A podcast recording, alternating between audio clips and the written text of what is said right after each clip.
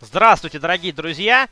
36-я студия приглашает вас на программу «Вокруг шайбы», посвященную итогам очередного дня регулярного чемпионата Национальной хоккейной лиги. Сегодня мы с вами поговорим о том, что произошло в ночь на 3 ноября, в ночь на четверг на хоккейных площадках Северной Америки. И вот главные темы выпуска. А возможно ли вообще остановить этот Монреаль Canadiens? Роман Любимов забрасывает свою первую шайбу в карьере в Национальной хоккейной лиге. Крис Литанг и Мэтт Мюррей возвращаются в состав Питтсбурга и помогают тем одержать уверенную победу над Анахаймом. Итак, дорогие друзья, темы обозначены и мы начинаем. Давайте начнем, как это было и вчера. С вами сегодня традиционно Андрей Менг. И давайте поговорим о, так скажем, матче дня матче дня, который из трех игр все-таки, ну, один таки нашелся, да, поскольку в двух матчах случились довольно-таки серьезные разницы в счете, три шайбы и в четыре, соответственно, но вот одна игра получилась, что надо, эту игру краски 3 студия вам показывала в прямом эфире.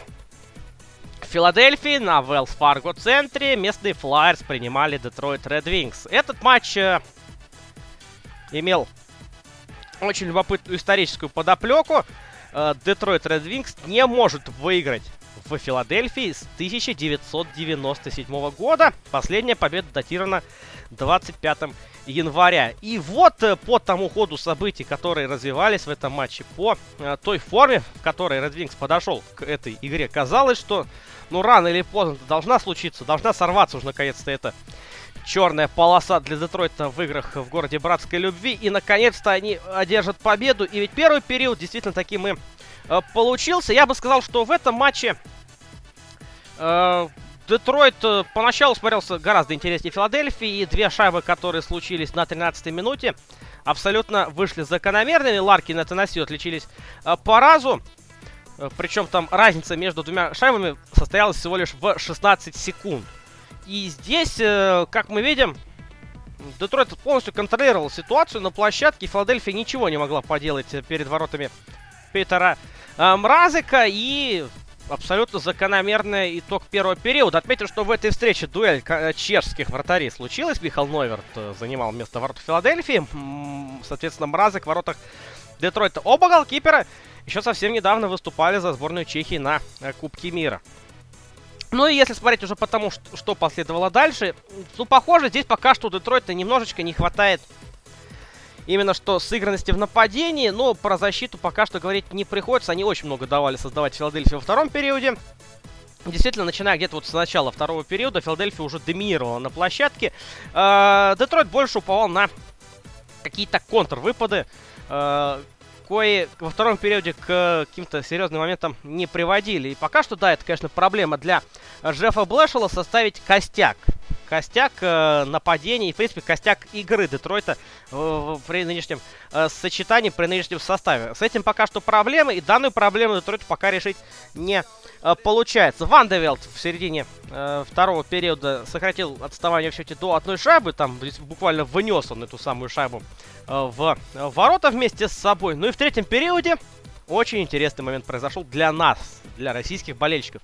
Первую шайбу в э, Национальной хоккейной лиге в своей карьере забросил Роман Любимов, с чем мы поздравляем экс-нападающего э, ЦСКА. Очень много скептических мнений было относительно того, стоит ли, в принципе, Роман Любимову отправляться в НХЛ или же нет. Честно говоря, я себя больше относил к первой когорте. Э, но пока, как кажется, да, Роман Любимов попадает в состав во многом благодаря двум травмам, которые сейчас есть э, у Филадельфии, которые заставляют использовать, э, черпать запас в состав Филадельфии. И, ну как ни крути, Роман Любимов в целом запоминается, да, запоминается, по крайней мере, тем, что он незаметен во многом. Задача Романа Любимова изначально, как предполагается, действительно быть не особо заметным на площадке, при этом выполнять такую черновую работу, кою э, Роман Любимов выполнял и в сборной России на чемпионате мира вместе с э, Калининым и Телегиным и выполнял ее в ЦСКА. Э, когда там, соответственно, играл. При этом Любимов-то и забивал частенько, и забивал такие боевые шайбы с пятачка.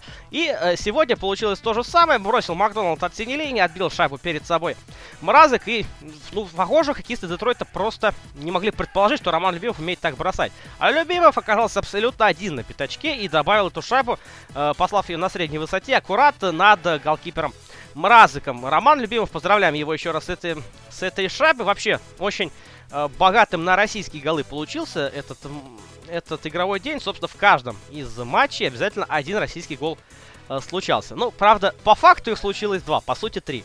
Опять же, об этом еще поговорим. И э, в итоге дальше обменялись еще заброшенными шайбами. Хенрик Зеттерберг напомнил о себе. Э, поразив э, цель на контр, опять же, выпаде. Татар с Зеттербергом убежали 2 в 1, и Зеттерберг э, поразил ближний угол ворот Нойверта. Ближний угол ворот Нойверта, это, конечно, такое место, куда забивай не хочу. Ну и Марк Штрайт в самой концовке третьего периода счет сравнял, буквально за минуту и 4 секунды до конца, причем в таком боевом стиле на пятачке, продавив шайбу в ворота. Там куча мала образовалась перед воротами Мразика. Был к тому же еще и пересмотр, попросил челлендж. Блэшл, например, того, была ли атака на вратаря. А, действительно, в той ситуации Шен упал на вратаря. Но, а, безусловно, нарушений не было, поскольку его, самого Шен туда направлял Франц Нильсон. Вот такие дела. И в овертайме, в овертайме Якуб Ворочек принес победу. Убежали они 2 в 1 в контратаку с э, Клодом Жиру и поставили точку. В итоге Детройт Ред Винкс снова не сумел выиграть Филадельфии. И их э, черная серия в э, городе штата Пенсильвания продолжается. К большому для них к сожалению, вот такие дела. Но если резюмировать игру, если резюмировать то, как команды себя проявили в этом матче, Филадельфия очень понравилась. Но Филадельфия пока в этом сезоне очень веселая команда. Она забивает по три с половиной шайбы в среднем за матч и пропускает. И действительно сегодня она такой свой стиль э, продемонстрировала. Что касаемо Детройта, еще раз повторюсь, пока что, как кажется, какого-то костяка у Детройта э, нет. И здесь его еще нужно искать, нужно еще э, создавать. В принципе, нравится, да, вот то сочетание любопытное Нильсон вместе с Татором и Ларкиным оно сегодня забросило одну шайбу. Но, тем не менее, как кажется, пока еще здесь есть над чем работать. И действительно, Детройт команда, которая, возможно, сможет добавить по ходу этого чемпионата. Но на данном этапе э, турнира, наверное, э, говорить о том, что Детройт какой-то контентер не приходится. Но торопиться не будет. Пока что в Детройте видно, что э, процесс идет, и, э, возможно, этот процесс выльется во что-нибудь хорошее. В принципе, я в этом не сомневаюсь. Но, мне кажется, здесь нужно еще немножко подождать. Идем дальше. Ну и, конечно же, канадское противостояние. Э, две команды, именующиеся именно что канадцы, поскольку Canadiens, упаятное дело, канадцы. Кеннекс это команда тоже, если переводить на, так сказать, на простецкий, с простецкого канадского, да, с разговорного канадского Кеннекс это также канадцы. И э, встретились две канадские команды, встретились на льду Air Canada центра и на самом деле снова все очень плохо, очень плохо с той точки зрения, что пока никто не знает, как обыграть этот Монреаль. Один раз это удалось Оттаве на старте чемпионата и то в серии буллитов. С тех самых пор все, Монреаль одерживает восьмую победу подряд. Монреаль не оставляет никаких шансов своим соперникам. Сегодня по игре, как э, это все дело проходило, Ванкувер действительно, э, ну, где-то первый период уж точно, я бы даже сказал, начало второго периода, смотрелся лучше, смотрелся интересней. Э, Кеннедин, здесь статистика по броскам очень говорящая, 13-3 в пользу Монреаля в первом периоде и 17-11 в пользу, о, в пользу Ванкувера, да. И также 17-11 также в пользу Ванкувера в периоде под номером 2. Очень много моментов было на воротах Кэрри Прайса, но это Кэрри Прайс. И вот здесь вот, э, исходя из того, что показывает Canadiens, они опять же отталкиваются от игры своего вратаря. Об этом мы с вами говорили вчера, когда э, вспоминали про Сергея Бобровского и игру его в составе Коламбуса. Действительно, такой импульс идет именно от ворот, от своих ворот, э, который придает голкипер э, своим, своим э, полевым игрокам. И через этот импульс, соответственно, дальше полевые игроки создают какие-то моменты. А с учетом того, что все-таки состав по подборам нападающих у Canadiens как ни крути, но он посильнее у у Коламбуса, и все-таки набор защитников тоже неплохой, поэтому хоть бросков много на ворота Прайса, но они далеко не все опасные. В принципе, а Прайс человек, который действительно знает, что такое работать против 42 бросков за матч. Это для него, ну не то что семечки, но вполне нормальное явление. Для него, может быть, это даже и э, хорошо.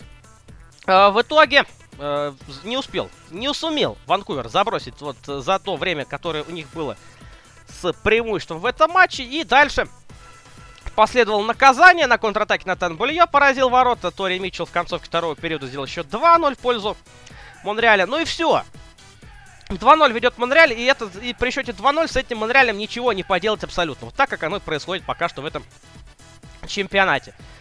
Действительно, как кажется, команда без слабых мест. Пока. Ну, вернее как, слабое место обороны все-таки. Они дают создавать моменты. Но пока что очень классно проявляет себя вратарская бригада Canadiens. Здесь мы отмечаем не только Кэрри Прайса. Здесь мы отмечаем еще и Элла Монтою, который очень вписался классно в состав Монреаля. Он э, начинал сезон из-за травмы, даже не из-за травмы, да, а из-за э, болезни Кэрри Прайса. И старт сезона Эл Монтоя провел потрясающе. Действительно, в некоторых ситуациях он по-настоящему подчищал за своими партнерами. Он спасал свою команду. И, знаете, такое ощущение было даже, что это второй прайс там. Или просто переодетый прайс в форму Монтоя там выступал. Но нет, это был действительно Эл Монтоя, но затем вернулся Прайс, и Прайс, что называется, с корабля uh, на бал начал демонстрировать ту игру, которую от него все ждали, ждали на Кубке мира, ждали в прошлом сезоне, но в прошлом сезоне Прайс был травмирован, uh, поэтому с этой точки зрения все супер у Монреаля, и пока действительно не видно за счет чего Э, этот самый Монреаль обыграть. По сути говоря, нет, ну понятно за счет чего. Если не пойдет игра у Кэрри Прайса. Если он не будет давать ту самую уверенность полевым хоккеистам, то... То это будет, конечно, очень плохо, да. И тогда далеко не факт, что так все будет идти классно в нападении. Пора Александра Радулова, обязательно должен сказать. Забросил он, забросил в кавычках свою третью шайбу. А, как все получилось-то? Радулов выкатывался на пустые ворота, а, его зацепили. При ситуации, когда э, был бы вратарь ворот, это был бы Були, да, но, соответственно, в ситуациях, когда ворота пустые, по правилам хоккея, не только НХЛ, в принципе, правила в хоккее такие, э, фиксируется взятие ворот на, на человек, на котором был совершен фул. Фол был совершен на Радулове, и, соответственно, Радулов как бы забросил свою третью шайбу в Национальной хоккейной лиге, с чем мы его и Э, поздравляем. Радулов, э, ну, пока что действительно смотрится неплохо, да, он очень старается. И здесь э, в желании Радулова не откажешь, но слишком уж много хватает удалений. Пока что вот эта КХЛская дисциплина, КХЛная, КХЛская, не знаю, как правильно будет сказать, но это не суть важно. Вот она действительно пока что с Радуловым играет злую шутку в Монреале. Ну а тот факт, что Мишель Терен делает на Радулова очень серьезную ставку, он неоспорим, и это видно. И пока вот мы говорим про то, что Мораль в целом э, хорош, но и есть в нападении ведь в чем добавлять. Пока Томаш Плеканец, э, ну, не впечатляет. Э, Дежарне, тоже к нему определенные вопросы есть. Э, мне кажется, что Дэвид Дежарне мог бы тоже действовать гораздо более э, результативно. Макс Пассиаретти, ну, наверное, с этой точки зрения, из этой троицы он выглядит поинтереснее, но к нему тоже определенный вопрос. Так что лидеры Монреаля, исторические лидеры Монреаля, пока не показывают той игры, на которую они способны. Есть и молодые лидеры, Галагер Гальченюк тот же самый, да? Как раз таки первую шайбу в ворота Кадедианс трио молодых соорудила Галагер, Гальченюк и Натан Болье. Это защитник ни много ни мало, Натан Болье. Uh, здесь молодость Canadiens, конечно, э, пока что берет больше, чем опыт. Uh, и пока вот еще как-то вот этого момента не найти. А вот вы представляете, если они найдут этот момент? Но с другой стороны, э, слишком уж понравилась сама по себе команда такая нестабильная. Она любит начинать сезоны великолепно, а дальше допускать провалы. Что было в прошлом сезоне, мы все прекрасно помним. Да, это можно связать с травмой Кэрри Прайса, и скорее всего это будет правильно, но ставлю многоточие. Э, пару слов про Ванкувер, если говорить. Ну, Ванкувер пока что, вернее, не пока что, а уже сел села батарейка у Ванкувера. Ванкувер начал сезон очень неплохо, три победы подряд, но теперь у них пять поражений подряд. И сейчас очередное поражение от э, Монреаля. Ванкувер сегодня будет играть против Оттавы в гостях. И, как мне кажется, здесь э, все идет к тому, что это будет уже шестое поражение для Ванкувера. Но об этом мы уже с вами завтра э, наверняка э, поговорим. Ну и последний матч игрового дня, он позже всех начинался в 5.30 по московскому времени. Анахайм Дакс принимал у себя в Хонда-центре Питтсбург Пингвинс. И здесь мы опять же отмечаем тот факт, что вернулся в ворота Мэтт Мюррей. Человек, на которого, судя по всему, будет таки сделана ставка на будущее в Питтсбурге с учетом недавно подписанного с ним э, трехлетнего контракта. Плюс Крис Летанг. Крис Летанг, э, лидер обороны Питтсбурга. Человек, который является больше атакующим защитником, но при этом в последнее время Литанг очень здорово добавил в оборонительных действиях. И действительно, Литанг такой универсаль универсальный защитник и э, тот э, лидер, лидер абсолютно именно э, лидер среди защитников у э, Питтсбурга. Ну и этот матч получился на самом деле в принципе, с преимуществом Питтсбурга. Первый период э, довольно равный. Анахайм, я бы даже сказал, моментов было побольше для того, чтобы э, забросить э, шайбу в ворота. Питтсбурга по броскам 13-6 преимущество в пользу э, Дакс. Но там великолепные две атаки получились у э, Питтсбурга. В первую шайбу счет матча открыл никто иной, как Евгений Малкин. Евгений Малкин забросил свою шестую шайбу в сезоне. И это привет всем э, скептикам. Очередной привет всем скептикам, которые говорят, вот, Малкин уже не тот, э, пора бы его, не знаю, в КХЛ уже, наверное, да, ну куда-нибудь туда вот отправить, там, пускай гниет. Малкин в порядке, Малкин в полном порядке. И на Малкина, как мне кажется, очень сильно в психологическом плане повлияла э, травма. Травма Сидни Кросби, потому что Малкину пришлось брать на себя бремя лидера со старта чемпионата. Кросби вернулся, а Малкин сейчас в хорошей, великолепной форме. Малкин забрасывает снова. Кросби сегодня не забросил, хотя Кросби до этого забрасывал в трех играх, в которых, собственно, в этом сезоне играл. Сегодня только лишь у Кросби голевая передача. Отметим гол Мэтта Каллина, который буквально вчера отметил свой 40-летний уже юбилей, но по игре, которую демонстрирует Мэтт Каллин, вот уже второй сезон, не, не скажу, что ему 40 лет, ни в коем случае. Особенно те скоростные качества, которые демонстрирует Мэтт Каллин, это действительно какая-то фантастика. Поэтому э, Мэтт Каллен, ну, будем надеяться, что будет показывать такую же игру и далее. И действительно, это очень, это очень, это очень радует, это очень впечатляет. Э, если говорить э, про Анахайм, что Анахайм показал в этой игре, шайба Фаулера. В очень неплохой ситуации момент у BX с попаданием в перекладину вспоминается. Но, опять же, мы говорим про то, что Анахайм очень неровно начинает этот чемпионат. Если с Лос-Анджелесом, который Анахайм переиграл с счетом 4-0, Лос-Анджелес, который в этом сезоне еще хуже Анахайма, ну, по крайней мере, не лучше уж точно, вопросов нет. А Питтсбург сейчас находится все-таки в той форме, когда он может именно на классе обыгрывать соперников. По крайней мере, как это кажется. Потому что сегодня я бы не сказал, что Питтсбург затратил какой-то сверхресурс. И как кажется, завтра Питтсбург может показать примерно то же самое в игре против Лос-Анджелес Кингс. Этот матч, кстати говоря, с комментариями 36 студии в 5.30 по московскому времени не пропустите. Мы его посмотрим. Так же, как и встречу Тампа Бэй Лайтнинг и э, Бостон Брюинс в 2.30 по Москве. Так что завтра большой хоккейный вечер от 36 студии, хоккейная ночь от 36 студии в прямом эфире. Ну а что касаемо э, в итоге обозначенных выше нами ораторов, Крис Летанг в первой же игре забросил. Это уж такая тенденция среди возвращенцев Питтсбурга. Выходишь э, после травмы, забиваешь. Летанг забил свою первую шайбу в сезоне.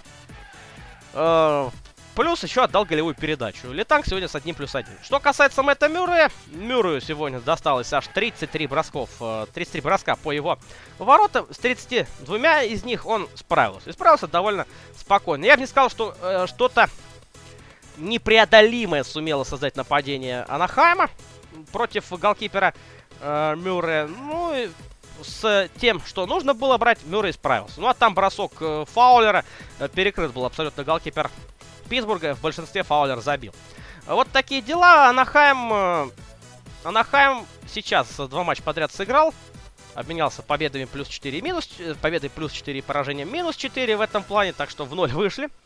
В ноль вышли, сейчас день паузы, и э, будут они играть с Аризоной. Как кажется, с Аризоной у Анахайма здесь есть шанс еще одну победу все-таки одержать. Анахайм пока что на третьем месте в Тихоокеанском дивизионе. Но что касается Питтсбург, Питтсбург первый в столичном дивизионе и Э, второй, соответственно, в, во всей Восточной конференции. Но здесь пока что до Монреаля, э, как э, до Луны. Монреаль, который за 10 игр потерял только лишь одно очко.